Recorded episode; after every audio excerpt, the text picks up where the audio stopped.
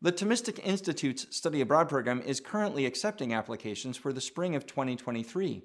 Our program, Ancient and Medieval Rome Crossroads of Intellectual Traditions, brings university students from around the world to the heart of the eternal city of Rome. They'll live just minutes from the Colosseum, and they'll study at the world renowned Pontifical University of St. Thomas Aquinas. Visit ThomisticInstitute.org forward slash Rome to learn more. Financial aid and scholarships are available to qualifying students. This talk is brought to you by the Thomistic Institute. For more talks like this, visit us at ThomisticInstitute.org. My talk this evening is on the Christian doctrine of creation and some of the ramifications of what it means to be a creature. And the bulk of what I'll be saying is reliant on the guidance of two great teachers St. Thomas Aquinas, a Dominican friar from the 13th century, and Joseph Pieper, a German philosopher from the 20th century. So, the major parts of my talk will focus on Aquinas' teaching on creation and Pieper's reception of that teaching. Uh, we'll also have time for questions um, afterwards. So, if a question comes to you, don't raise your hand, but remember it or even write it down if you want so that we can have something of a, a lively give and take after the talk. Before launching into the main part of the talk, though, we should clarify the term itself of what do I mean by creation. So, what I do not mean is um, animals, trees, rivers, flora, fauna. I don't mean creation in the sense of the natural world. I also don't mean creation in the sense of any kind of human making, any artistic uh, artifice. And I'm also not specifically speaking as in a sort of exegetical way about what happens in Genesis 1 through 3. And we'll also be setting aside the question of creationism or evolution. Those are debates that don't really have anything to bear on the topic of creation as I'll be speaking about it today. So, what do I mean? What's the initial working understanding of creation? I want to talk about creation as a dependence of the created being on its principle, on its source, on the thing from which it comes. Creation is a relation between creature and creator. So I want to turn first to St. Thomas Aquinas, say a few words about the man himself and the enduring influence of his thought. St. Thomas was Italian. He was born in about 1225 in Naples. When he was 16, he joined the newly formed, at that time, order of preachers, so he would have dressed almost exactly like me. Um, and he uh, entered against the wishes of his family. He went to Paris and Rome and studied there, was ordained a priest, and then he was essentially a teacher for the rest of his life in many different places in Europe Cologne, Naples, Orvieto, Rome, Paris. He worked in the papal curia, he taught in the different priories of his order. Um, he oversaw schools, he developed curricula, and he wrote and wrote and wrote and wrote. St. Thomas wrote, it's estimated some 8 million words. Um, for context, and it's a terrible thing to compare the two, but Harry Potter um, is about 1 million words in entirety. So multiply that by 8 and make it slightly more complex and theologically rich, uh, and you have St. Thomas Aquinas' output. So he was incredibly productive, and he died when he was 50. So he worked with a really tremendous, tremendous output. Uh, but near the end of his life, there was a peculiar silence. He celebrated Mass in December in 1273, and then he just stopped writing.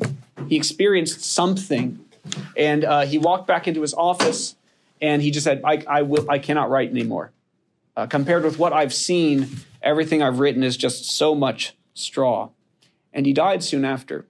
He was canonized in 1323, and he is has remained for the Dominicans, especially, a real um, teacher uh, throughout the centuries, and uh, not just for the Dominicans. So, you know, why should you gather in this room to hear about the words of some man who's been dead for almost 800 years? Um, it's because the Catholic Church has recommended St. Thomas over and over and over again as a teacher, and they, the Church has done this in a way that's really unparalleled. The Second Vatican Council on two occasions has recommended St. Thomas by name, and that might not sound like a big deal, but then you consider that no ecumenical council in the history of the church had ever named a theologian to be taken as a teacher. So that's a big deal. So 2,000 years, and then they're naming St. Thomas. So he's worthwhile not just for Dominicans, not just for people who are interested in medieval theology, but now he is a present, safe, uh, secure, trustworthy teacher, and he'll be our teacher tonight. So, to go through his teaching on creation, obviously we can't look at everything in depth, but we can give a sense of what he means by creation. Um, if you're keeping score at home, the major sections on creation in his corpus are found in the Summa Contra Gentiles 2, the Summa Theologiae 1, questions 44 through 49, and then the Quaestiones Disputatae de Potentia Dei, uh, disputed questions on the power of God, questions 3 through 5. So he deals, will focus mostly on the Summa Theologiae. And near the start of his treatment on creation there, Aquinas says, quote, It must be said that every being in any way existing is from God. Every being that exists is in some way from God. So you could say that the Christian doctrine of creation is in some way about that question. How is it that we and the world and the cosmos are from God? The question of creation has universal scope. Thomas writes, quote, we must consider not only the emanation of a particular being from a particular agent, so it's not just about thinking about me and how I come forth from God, but also about the emanation of all being from the universal cause, which is God. And this emanation, he says, we designate by the name of creation. So all being coming from the universal cause, which is God. One of the first points St. Thomas makes about creation is that it's ex nihilo, it's out of nothing. Creare est aliquid ex nihilo facere. To create is to make something out of nothing. Here's the argument he gives for that. So he says, what proceeds by particular emanation, which is a phrase that's hard to understand. So what what comes forth from something is not presupposed to that emanation. So it's not it's a very simple point. What comes forth is not presupposed beforehand. To make that clear, let's say that if you're going to paint this beige wall red, it becomes it's made red out of what is not red. Again, don't overthink it. It's, it's a simple point. It's just to say that creation is out of nothing. There's nothing that's presupposed. Now take, so we've talked about walls, take all being in the universe.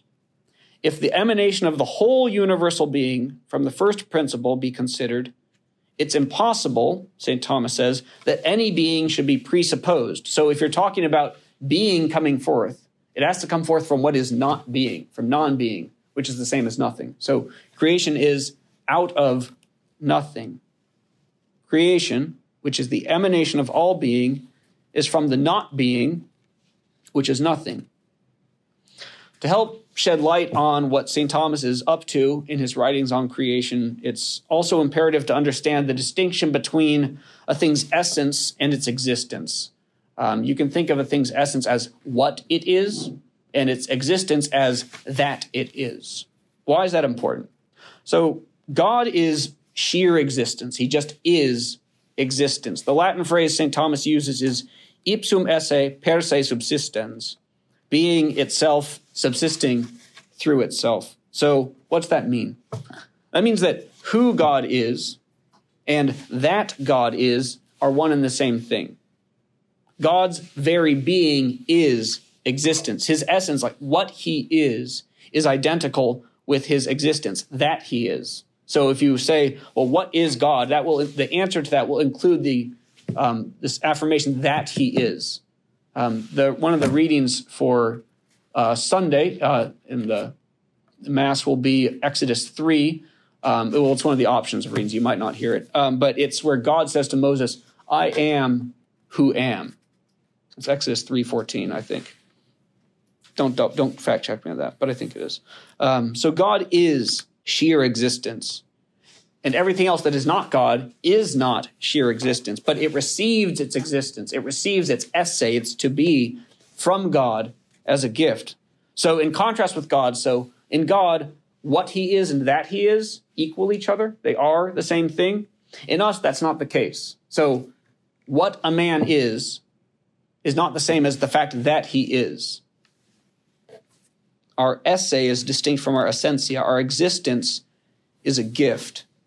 God is the one who makes all things, who gives being to all things. He is being, we have being. We are beings by participation. So all existence might come from God. Um, one sort of side observation you can make about that is uh, how generous God is. God doesn't create out of any sort of need.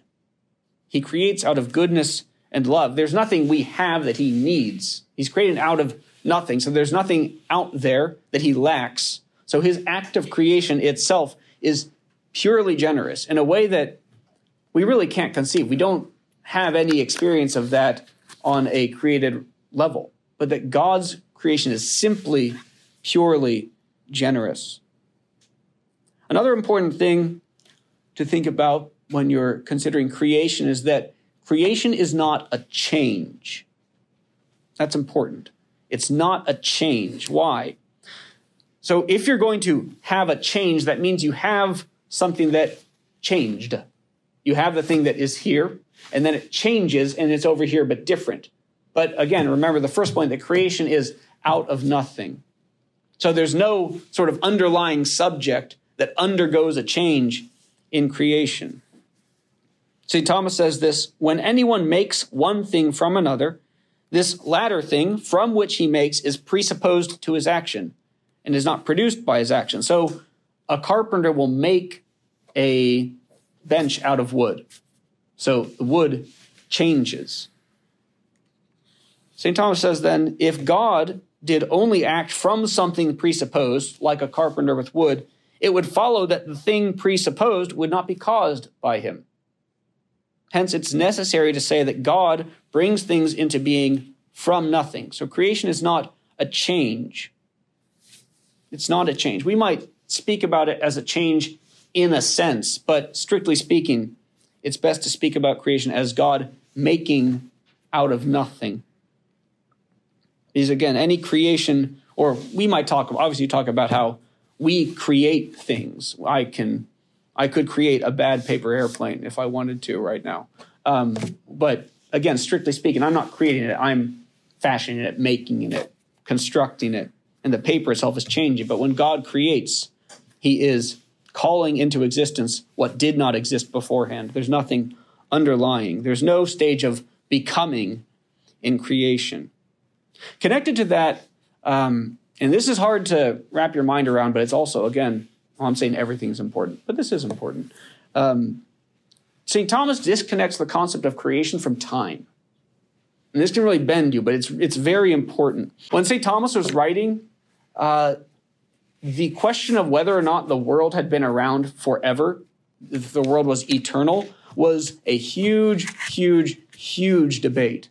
Um, and St. Thomas was actually on the minority side. So another great theologian, a Franciscan, St. Bonaventure, who was a contemporary of St. Thomas's, um, held very vehemently that you could prove by reason alone, without having to appeal to faith, that the world had a beginning in time.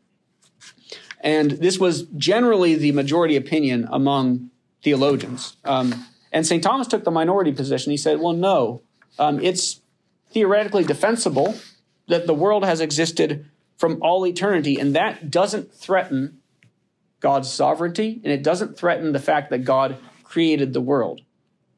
And that's confusing because we're very used to thinking about creation as something that happened in the past, and then we've moved on from it. Um, but no, it's St. Thomas is making the point that if creation is dependence on God for being itself, you could theoretically have an eternal world that still eternally relies on God for its being. Um, again, and that helps you see that it's, again, creation is something that's happening right now, actually. We're all being created at this moment. That might be a destabilizing thing to think about. So think about that later tonight. You're just being created right now. Um, and that this could have been the case if the world existed from all eternity. Thomas, though, of course, he grants that we know by revelation that there was a beginning. In the beginning, God created the heavens and the earth. So we accept that it is the case that the world has a temporal beginning, but we only know that by faith. You can't necessarily demonstrate it. Um, so again, that's to say that creation is dependence on God, dependence of us on God for being. And I think it's interesting to note, again, it's more of a side sidebar, that the instinct of the eternity of the eternity of the world being a an admissible theory at least is still alive in the academy today in the sciences you might say. If you, if you want to you know youtube what was before the big bang you'll run into like stephen hawking talking about how that's a nonsensical question. Like that you know and it's and that's not in itself a, a an opinion that you can just sneer at. It's i don't know if stephen hawking is running through the aristotelian argument for the eternity of the world but the idea that the world might just have always existed is something that isn't immediately dismissible, even though we know by faith that it is uh, the case that it does have a temporal beginning. Sorry, that's a windy sidebar. But to recap on St. Thomas on creation, um, if there's one thing you should take away to help understand this, um, I have a prop. So, this is very important. If you remember, one thing from this entire talk. Please remember this, okay? Creation is not this. Okay? Creation is not that. Creation is this. All right? Creation is not God setting something out and leaving it to be and stepping away. So, uh, for the recording, Father Jonah has placed a box of chalk on a table, and then he looked at the whole uh, room, and then he picked it back up. Um, so creation is not this. Creation is this. That God at every moment is actively willing the existence of everything that is, including you, right now, which is overwhelming to think about. That at this moment, our existence depends on God's active will. That He is, in a sense, saying to us right now, be, exist, be at every moment, and that this is something that He has to be intimately close to our being, at, at the roots of it, to be the center, the, the core of our being, to be the, its source, its principle, and that He's not distant in any way from our existence, because what would undergird us? What would hold us up? You know, there's no alternative table to God. There is, you know, there's God is being, and we participate in His being by His gift. So creation is not that it is this. All right, if half the room wants to go, that's fine. Um, so it's now going to exist over here, though. Um, but that's fine. Don't worry about it. It still exists. So creation is God giving existence to all things simultaneously and now. It's a relation of dependence. A thing is created because it has a relation to God. And that's the fundamental fact that undergirds absolutely anything you could experience in the cosmos, from you to a hippo to a galaxy. All things are because they're actively willed into existence at every moment by God. Now, this concept, this understanding of creation, necessarily affects how you think about the world, how you think about the human person. And there are a number of different things that we could focus on creation can come into play on almost any different topic. For the sake of time, we won't talk about every topic. I want to focus just on a couple of aspects of reality through the lens of creation, and I'll do so by following the teaching of Joseph Pieper. Pieper was a German philosopher. He was born in 1904. He died not so long ago, in 97. Um, he started studying philosophy in 1925 um, at the University of Munster, but he was uh, disappointed and he started teaching himself philosophy soon after because what he found was that the faculty there at the university were interested in teaching him the history of philosophy. Essentially, they would teach him that this person said this, and then this person said this, and then someone else said this, and then someone else said this, and then someone else said something about all of those people, and then someone else said something about what this person said about that person, um, and so on and he didn't care. What he cared about was what was true. He said he doesn't, he wasn't interested in what other people had said. He was interested in the truth of things. So he started trying to teach himself philosophy. He was married, he's the father of three. He eventually became a professor of philosophy. He published over 70 works. They've subsequently been translated into 16 languages.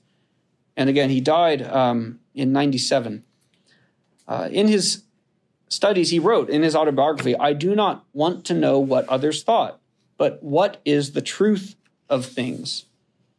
In particular, he was drawn to the thought of St. Thomas Aquinas. And even more in particular, he was really captivated by Aquinas' teaching on creation. It really entranced him. And Pieper's of the mind that creation is the hidden key to St. Thomas Aquinas' thought. So if you want to sound, well, I guess it would be kind of pedantic, but if you want to try to sound smart, you could just say, um, well, you know, the key to St. Thomas's thought is, is creation, of course. Um, and then you can, you know, try to get out of the conversation as fast as you can so you don't have to say anything else after that. Um, but Pieper is convinced that creation, this insight into what creation is, is really undergirding a lot of what St. Thomas says. And it's certainly true of Pieper himself. He writes In the philosophy of Thomas Aquinas, there is a fundamental idea by which almost all the basic concepts of his vision of the world are determined the idea of creation or more precisely, the notion that nothing exists which is not creatura, except the Creator Himself. And in addition, that this createdness determines entirely and all pervasively the inner structure of the creature. So that's Pieper writing about Aquinas, but you can easily just flip the names and apply this to much of Pieper's work. If you read, pick up almost any book by Joseph Pieper, you will find that the idea of creation or man as a creature um, comes into play as a really at a really key moment for him at almost every argument he wants to make. So you could say that Joseph Pieper's life work, the overarching topic of his philosophy, the starting point of his thought, was tracing the consequences of creation on the level of just about anything human nature, death, hope, celebration, leisure, the virtues, tradition, philosophy. And given how creation plays a pivotal role in all of his talks, again, I just want to focus on a couple of examples to show how Pieper takes Aquinas' doctrine of creation and then essentially meditates on it and uses it to help him understand. Thank you. Um, other topics. So we'll focus on a couple of things. One, the truth of all things and their knowability and love. So, first, the truth of all things. What does it mean to say that anything is, that is is true? Everything that is is true. This is a statement that the Western tradition has has held. Um, Kant thought it was tautological, and Pieper took it as his project. He wrote a, a book on this um, to attempt to address this question of how did that statement the truth of all things, or that anything that is, is true. How did that get hollowed out and lose its meaning? And for him, a key is creation. Everything that has being also has truth. So, truth of a being consists in its being oriented towards a mind that knows it.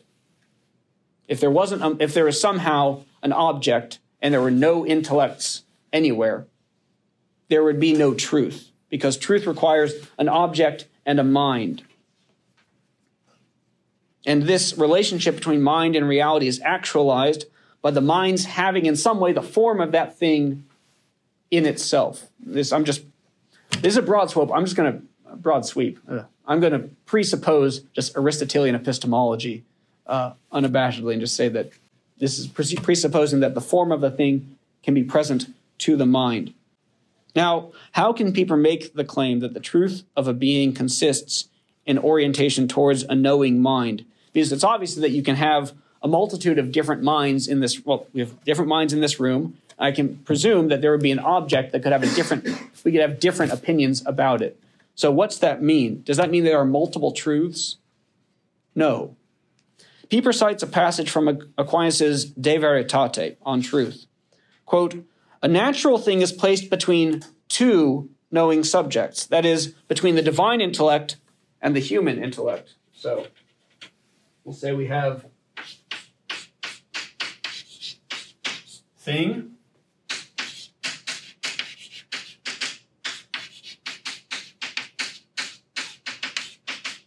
divine intellect uh, we'll just say human.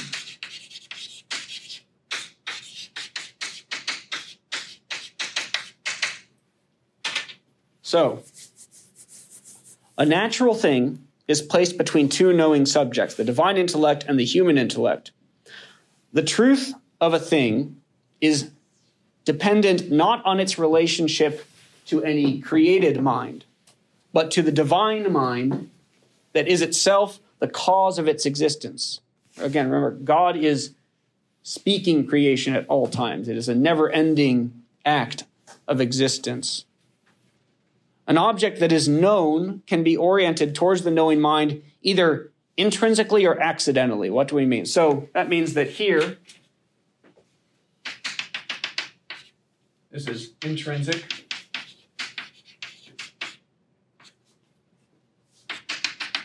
I don't know why I'm doing a dotted line. So don't, if you're trying to take notes, this doesn't mean anything. Um, all right. So, an object that's known is oriented towards a knowing mind either intrinsically or accidentally. An intrinsic relationship, so this one, exists when the object in its being depends on the knowing mind, depends on it. The accidental relationship, in contrast, exists when the object is merely perceived by the mind. So the fact that uh, you know most of y'all have never seen me, I don't, maybe no one. Well, actually, no. Peter has seen me before. Dang. Okay. Um, so, with the exception of Peter, before today, no one had seen me before. But that didn't mean that I didn't exist or that I wasn't true, because God has seen me in a create. He has. He knows me in a creative sense so that I have an intrinsic orientation towards the divine intellect and only an accidental relationship with y'all's intellect. So, the principle of transcendental truth means primarily that all existing things are ordered toward the creative knowledge of God's mind. That's what the truth of all things primarily means that there's a transcendental truth, which is to say that all things are ordered towards God's creative knowledge. God's mind is the measure of a thing's truth. Things are true because they are known by God. They're known creatively, as it were. For us, it's the other way around. We have true knowledge when our minds are conformed to the thing. So hopefully that's what the arrows show, that our minds are being conformed by the things. That when my mind is rightly conformed to the thing itself that's outside of me, um, then I am also just going to disregard uh, Descartes as well, and we won't discuss that either. Um, so we have true knowledge when our minds are conformed to the thing itself, the thing out there. That is, reality is the measure of the truth that we can possess. And again, this is the opposite of how it is with God. God's divine intellect is the foundation for the truth of all things. St. Thomas puts it this way, Pieper points out, quote, the things of nature from which our mind receives its knowledge are the measure for our mind. They themselves in turn receive their measure from God's knowing mind. So the things that exist are the measure for our mind. And God's divine intellect is the measure of everything that is. So the truth of all things consists in their being known by God and being knowable by man. But all things are knowable for us only because they're already known by God. The knowability of all things for us is secondary to their being known by God. And this is something that Pieper really wants to emphasize that things are essentially knowable, that we can know things is the second meaning of their truth. The deeper meaning of the truth of all things is that a creator knows them. Being knowable or even being known by a human mind, as I said again, I continue, I existed yesterday. You know, not just for Peter, but for, you know, with regards to everyone in the room, I existed yesterday, even though you didn't know me, because God knows me creatively. So from this point, this consideration of the truth of all things, Pieper takes two very interesting points. First, um, as we said, we started to touch on it that things can be known because they're created. You can know things only because they're created, is they're creatively thought by God. The knowability of things depends on their being created. Pieper puts it this way quote, Things can be known by us because God has creatively thought them. As creatively thought by God, things have not only their own nature, but as creatively thought by God, things also have a reality for us.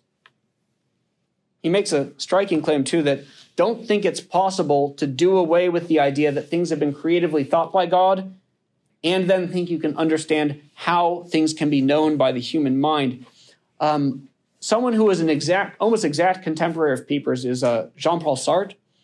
Um, and Pieper, interestingly, says that Sartre and Aquinas are rather similar in their outlook on certain things. I know, Rem, it's surprising. But um, so, in the sense that Sartre says, and this is Sartre's own writing, there is no such thing as human nature because there exists no God to think it creatively. There is no such thing as human nature because there exists no God to think it creatively. For Sartre, the only things that can have a nature are artificial things.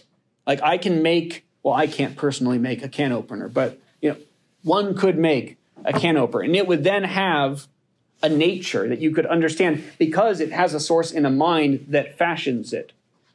But since Sartre is saying that since there is no God, there is no human nature, you can't, and he was railing against um, a sort of post Enlightenment idea that you could still talk about the nature of man, even if you've dispensed with the idea of there being a God. And he's saying you cannot claim that there's going to be a nature of something if you're denying that there is a thing that is going to creatively make it. Um, and Thomas agrees. He just has the little difference that he believes that God exists. But their framework, their reasoning is the same here. So things are knowable, are intelligible, precisely because they're created, because they have their first truth in the mind of God. And then there's the second corollary that Pieper draws is that from the truth of all things, things are also unfathomable. They're unknowable at the same time. What does he mean by that? He just said that things, everything is knowable because it's created, but because things are created, they're also unknowable. This isn't to say that there's some kind of core darkness in everything that is. He's saying that there's too much light. Is again, look, they have anything that is created has its source, is a thing because it has its source in the divine ideas. And that's like trying to look into the sun. That we can know things and we can know how we think about them. But if we attempt to then understand how they are in the mind of God, it's like trying to, you know, look right at the sun. There's too much light. Uh, Pieper uses, well, it's not his example. He uses the image of an owl in the daytime. I mean, there are there's lots of things you can see in the daytime, but for an owl, it doesn't work. There's too much light. It's a sensory overload. Because being is created, this is Pieper. That is to say, because being is creatively thought by God, it is therefore in itself light, radiant, and self revealing, precisely because it is. Accordingly, Pieper continues, for St. Thomas, the unknowable can never denote something in itself dark and impenetrable, but only something that has so much light that a particular faculty of knowledge cannot absorb it all. So, things are created, therefore they're knowable. Things are created, therefore they're unknowable. In the final section of this talk, I want to turn to Pieper's understanding of the role that creation plays in love again, to, to start this topic, the created nature of the universe is not just one thing about reality, it's a fact that spills over into any subject, any possible topic. Once it has been thought through to the end, Pieper writes in his essay on love, the conviction that the universe has been created inevitably affects our entire sense of being. Why? Pieper teaches that if this is the case, that is, if it's the case that the universe has been created, then it follows that all of reality, things, humans, we ourselves, presents itself to us as something creatively conceived, something designed, something that has a distinct purpose from the start.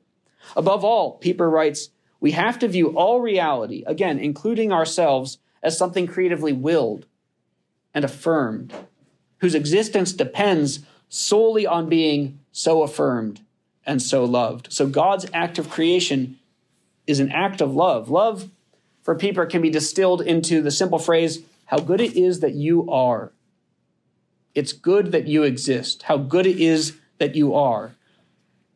And he points out that that's extremely healing. It's very healing if you only think about it. It's true whether we think about it or not. But for it to really affect us and to heal us, you have to consider that. That's the medicine. Think about that. Let it have its effect on you, that knowledge.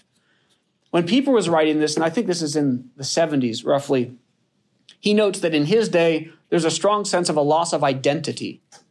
I can only say that uh, this has only gotten worse. And on this issue, Pieper writes, quote, with the peril of loss of identity so much discussed nowadays, it may be asked whether there is any other remedy for such dislocation than this experience of existing because of being absolutely, irrevocably willed by the Creator. That your identity at its root is that you are a creature. You are willed by a knowing, choosing, loving being. Before anything you've done, before anything you've accomplished, before anything you've thought, you have been spoken into being. You have been constituted by an all powerful, infinite one who has said to you from the moment of your existence how good it is that you are. It is good that you exist. It is good that you exist. To think about that should give anyone the ground of their identity.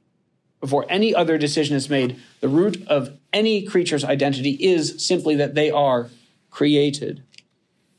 The love of the Creator is one that is shatteringly primary. The first letter of John speaks about God that He first loved us.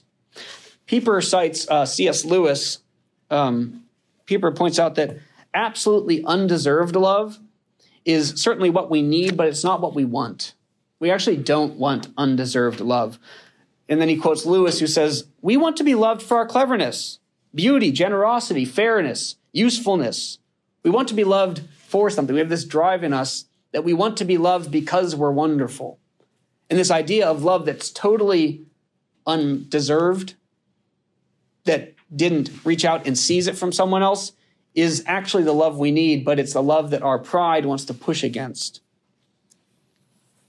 But as Pieper goes on to note, the divine love, as, as Dante would put it, the first lover, does not find anything useful or wonderful about us before we're, before we're created. It's not that God is thinking, well, I've got a Father Jonah sized hole in my heart, and I really just I've just got to create him. He's just he's just the best.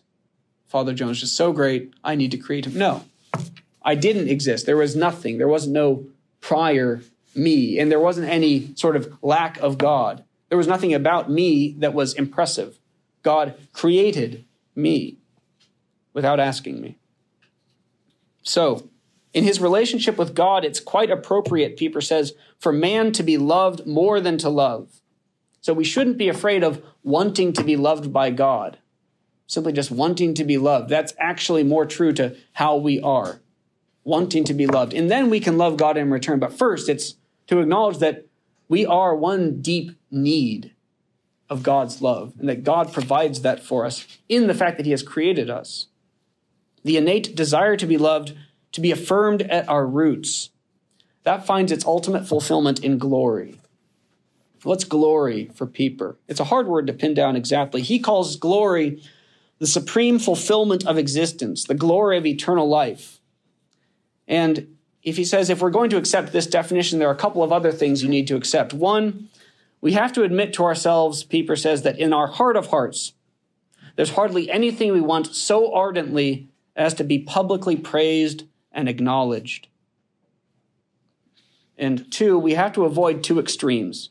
One, we can't fall prey to the ideal of what Pieper calls tight lipped self sufficiency, that sort of gloomy resolve to take nothing as a gift. And uh, I would say this is a great danger in our, in our time. Um, you might, if you go to a gym, odds are you'll see a t shirt that says earned, not given, a little swoosh under it. Earned, not, and that's like, that is the sort of American sport mentality.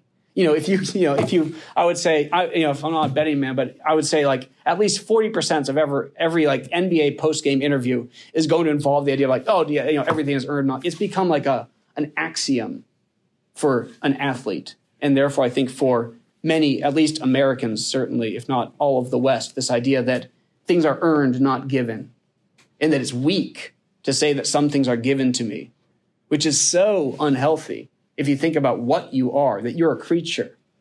Everything is given. You didn't earn creation. So that's one thing to avoid. The other extreme is the sort of, he calls it the infantilism of needing constant confirmation. This idea that you must constantly be sort of coddled. And that is, again, a danger. For myself, uh, maybe this just sort of a, my own, says more about me. Uh, the danger is more the idea of earned, not given. I'm going to take it. It's going to be mine, and everyone will respect me for that because I won. It's given, not earned. That would be a much poorly more. Uh, that T-shirt would not sell. Essentially, you know, you're not going to like walk into I don't know whatever the name of the athletic center is, and see like a whole bunch of given, not earned, and a guy just like sit, sitting on a couch somewhere. Um, no, that would not be. Uh, that would not sell. So, what's the difference between God's love and our love? God's love is creative it is constitutive. Ours is not. So, inherit, Pieper writes, inherit in the concept of being created is the proposition that the creature cannot dispose of the existence it possesses. So, even if you wanted to, you couldn't annihilate yourself. You can kill yourself, you can't annihilate yourself. You will continue to exist. God's saying to us how good it is that you are is itself constitutive of our existence. It's not the same with our power of love. We're not a channel of creative power when we love someone. We can and should turn to others and say, I love you, how good it is that you exist. But our love doesn't create values like God's does. It doesn't make someone lovable. But God's love does. Pieper puts it this way quote, the emotion, it's good that you exist, has justification solely in the actual goodness of the beloved. This is its basis in reality. And that actual goodness is caused by God and his love. So, just to say in conclusion, God's love is determinative. One who comprehends man to the depths of his soul as a creature. So, if you think about the human being as a creature, simultaneously knows that in the act of being created, we are, without being asked, and without even the possibility of being asked, shot toward our destination like an arrow. God's knowledge gives us our nature. He makes us in a certain way. He makes us in a way that can be fulfilled. He makes us for something, for someone. So, like an arrow being shot, when you are created, you are sent on a trajectory. There are certain things, there are objects of your love that can only satisfy your love, and it's set without you having asked for it. And it's God, not to spoil it, it's God. I'm speaking about the creature's ultimate orientation towards God as the only one who can entirely fulfill the longing implanted in us. And uh, to close, I want to quote neither Aquinas nor Pieper, but Augustine. You have made us for yourself, and our hearts are restless until they rest in you. Thank you.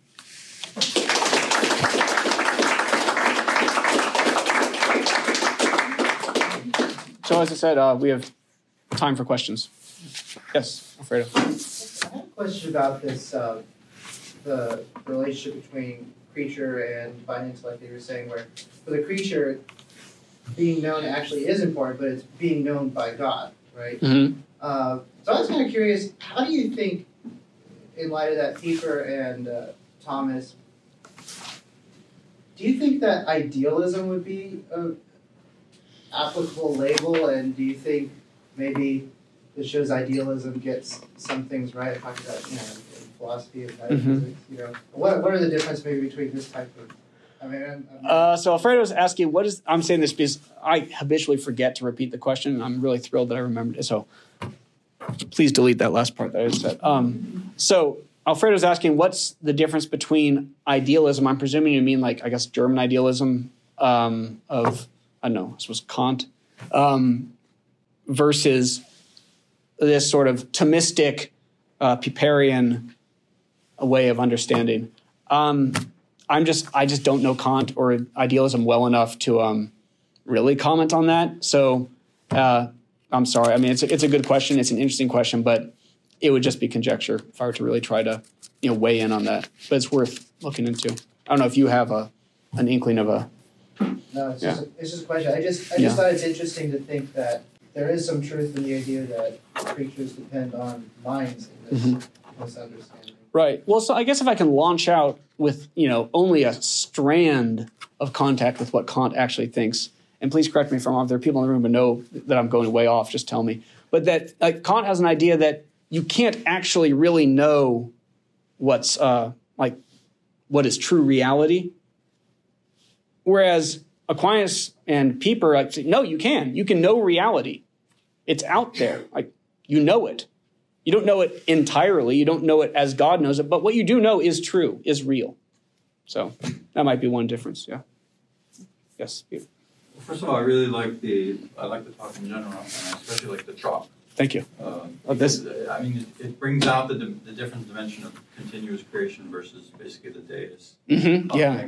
God. And I think people coming from strictly empirical scientific backgrounds are still dealing with the everyday reality of a, God, God who's a clockmaker and then takes off and goes Mhm. golfing. Yeah. While the world is just kind of. You could choose worse things, but yeah. I think that's a real existential reality. Mhm. But I want, I want to go back to this truth question, because I, I found the same argument about God and truth in uh, Pieper's uh, book on immortality of the soul, Mhm. and where he's talking about indestructibility. And I don't want to go. I, I think there's a Platonic element in Pieper, Big time. I Yeah. methexis and participation in something beyond our own making. But the preoccupation I have with those kinds of arguments is that you also, I think, I, I think it's, I mean, what he says there about capacity for truth being a proof of the indestructibility of the soul and what you laid out, I think is very compelling on one level. But you also need, what I would say in response, you also need more of an account about the relationship to the divine will, because one could get the impression, I don't think this is Pieper's or your position, that it's kind of like the coming into being of the God who allows us to partake of the truth is kind of like the opposite of the blip. It's just kind of all at once. Mm-hmm. Um, but I think that the, the scholastic distinction between the ordained potency and the absolute potency that uh, Pieper presumably would, as Thomas, uh, uphold, shows the problem with that. That there's there's a, a kind of distinction and relationship between God's all-powerful being that could bring all things into being at once, and what we can perceive either by reason or revelation that is ordained in the power of creation. That's that's incredibly important for showing the difference between both nominalism and Reformation views of creation, and the one you laid out. But Mm-hmm. Yeah. gone too far with that. No, thank you for the comment. Yeah. I, I, I mean, I, th- I agree with you. I don't have a uh, a proper response at this point. So, yeah, thanks. Yes, sure. Um, so like in terms of the difference between something being changed and created, Mhm. how does that fit into like uh, like the final judgment day? Would that be viewed as a new creation or Cool. a change of like the current creation? Okay, great. So the question is um, Is the final judgment, the end of the world, is this going to be a new creation in the same sense that we spoke about the original creation? Or is it, or is it a change? Good. So, um, short answer is that it's going to be a change. It's a change. Uh, it's not that because creation itself is just the fact of uh, there being God who is being, and then there being other beings that He calls into existence to participate in His being, and anything that happens after that would be change. Now, your your use of the phrase "new creation" is uh, important because that's scriptural too. That shows up. Um, well, Saint Paul will talk about how we are a new creation in Christ.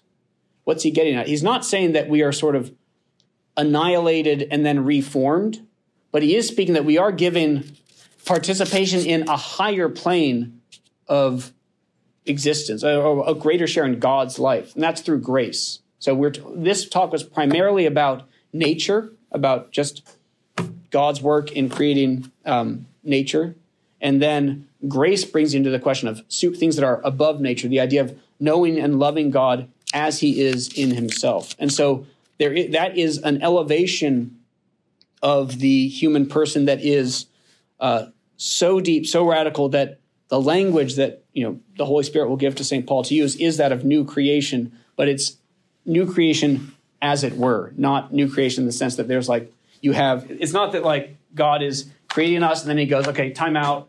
Now we're going to do it again. It's that it's this, but elevated. Yeah. Thanks. Good question. Yeah, Peter. When we were drawing the uh, diagram on the board, I couldn't help but kind of like allegory of the cave, kind of Plato, like Uh-huh. you know, light shining through. Like humans can't like take in all this light, and so my question is, to what extent do you think Pieper or Aquinas would agree with the kind of Platonic conception? And is there a way to kind of take in more light? Is there a way to kind of leave the cave and kind of see more from God's point of view? Is that through grace? Is that through Okay. Yeah, so Peter's asking um, if this, again, this idea of the truth of all things has a real Platonic ring to it with all the light imagery and the idea of knowing the truth of all things. And um, uh, essentially, like, could I comment on that? Um, well, I think you're right. Like, as uh, Peter is saying, that Pieper especially is uh, deeply influenced by Plato. He has a really, in many ways, a very Platonic way of looking at reality. Um, and so I think that it's right that we'll see that coming through. Um, and this idea that there is, um, I don't know, God is the one who is good and true and beautiful in its all of its perfection, and that things then participate participate in that, and that we know those things, and then get a sort of an inkling of what would be the source of those things. So I think there's, I think that the allegory, allegories are analogy, allegory. Thank you. Yeah, Uh, yeah.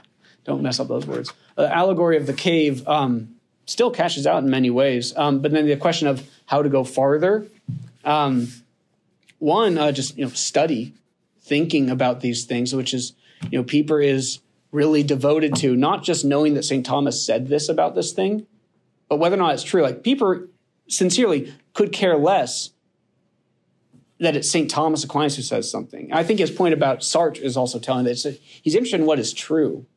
And the more you know about what is true, the more your mind is healed from the darkness of ignorance, the more your, lo- your mind is brought into contact with reality and with the source of reality so that there can be a gradual way. And then also uh, that you can be a teacher. You can lead people there. So I think that, yeah, the, uh, the cave still, uh, still works in many ways. Yeah. Uh, Remy, yeah. Uh, okay. please, ma'am. Yeah. No, thank you very, much. very much. And about your point there, not given, don't you think another corollary of that in modernity, uh, what that kind of self-positing, you can do philosophical versions of all kinds of Cartesianism on. But um, another corollary uh, spiritually is um, a lack of knowledge of self-love. Mhm. That, that, that, that we don't have a way of loving ourselves, which is after all the Dominical command, love your neighbors as yourself. Yeah.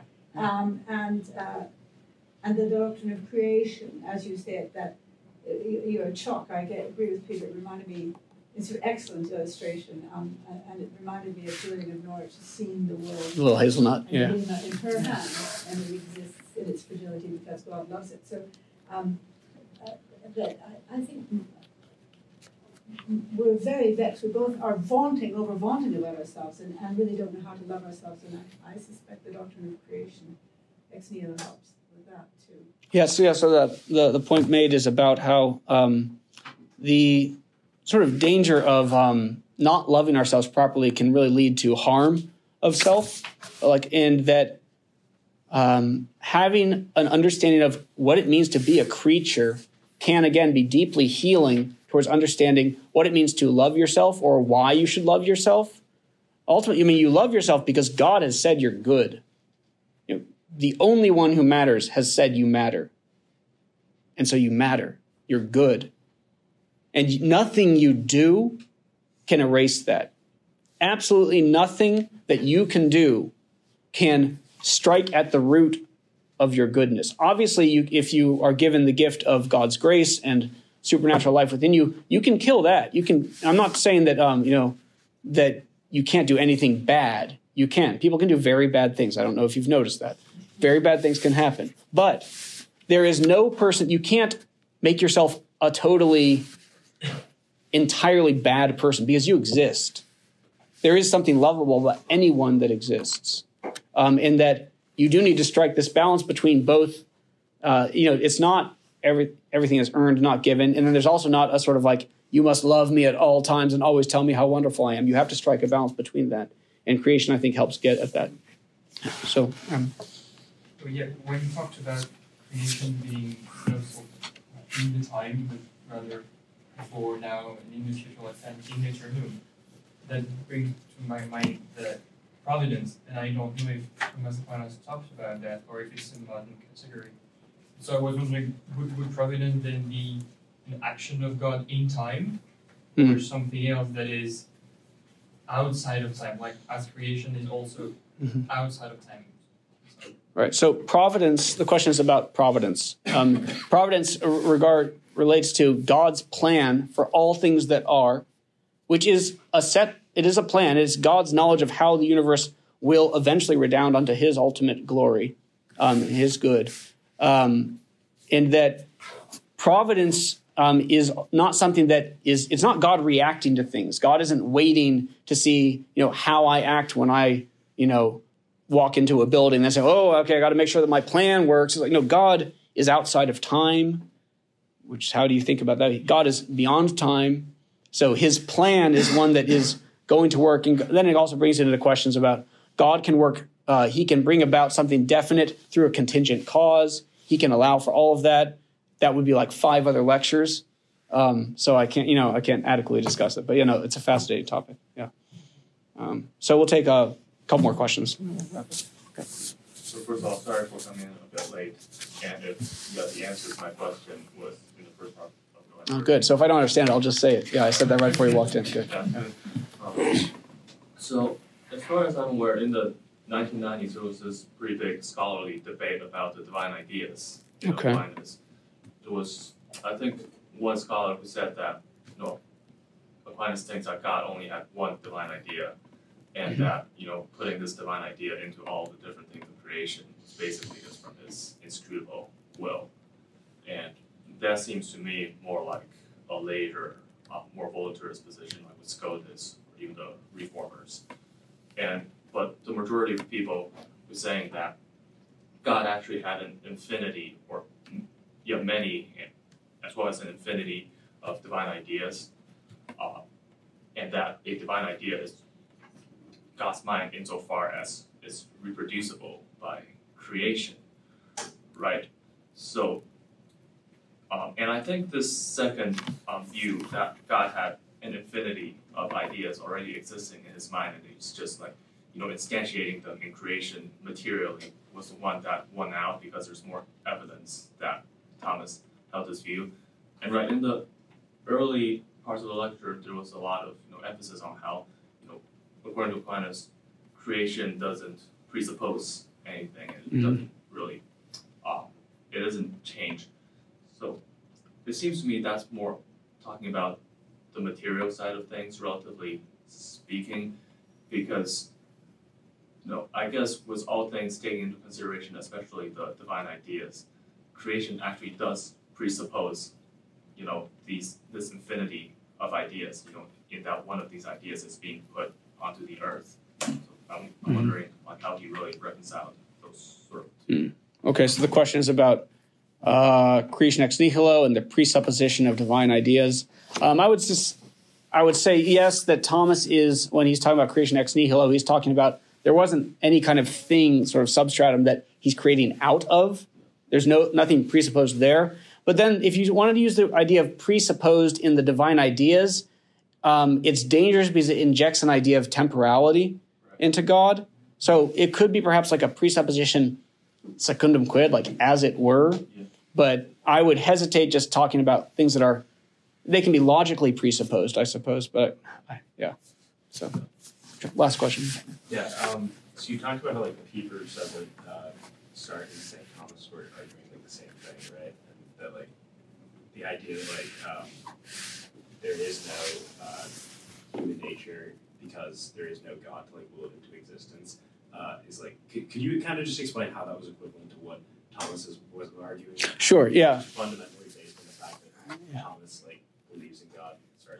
Right. So thank you. Yeah. So the question is about Sartre and Thomas being similar. I probably garbled my language. I mean to say that Sartre and Thomas, in that sense, are operating with the same principles. um, in their re- their reasoning is the same. They just disagree on whether or not there is a God. So they both agree that if there were a God, human nature would exist because there's a creatively there's a creative intellect that is making it. Um, but Sartre doesn't believe in God, so he denies that there is a creative divine intellect. So he then has to say, well, given that logic, there's no human nature. And Thomas, if he were to grant, I mean, that's a God sized grant, but if he were to grant, yes, that God doesn't exist, he would agree with that. Does that make sense? Yeah. Okay, cool. All right, thank you again very much. Um, any, I don't know if you.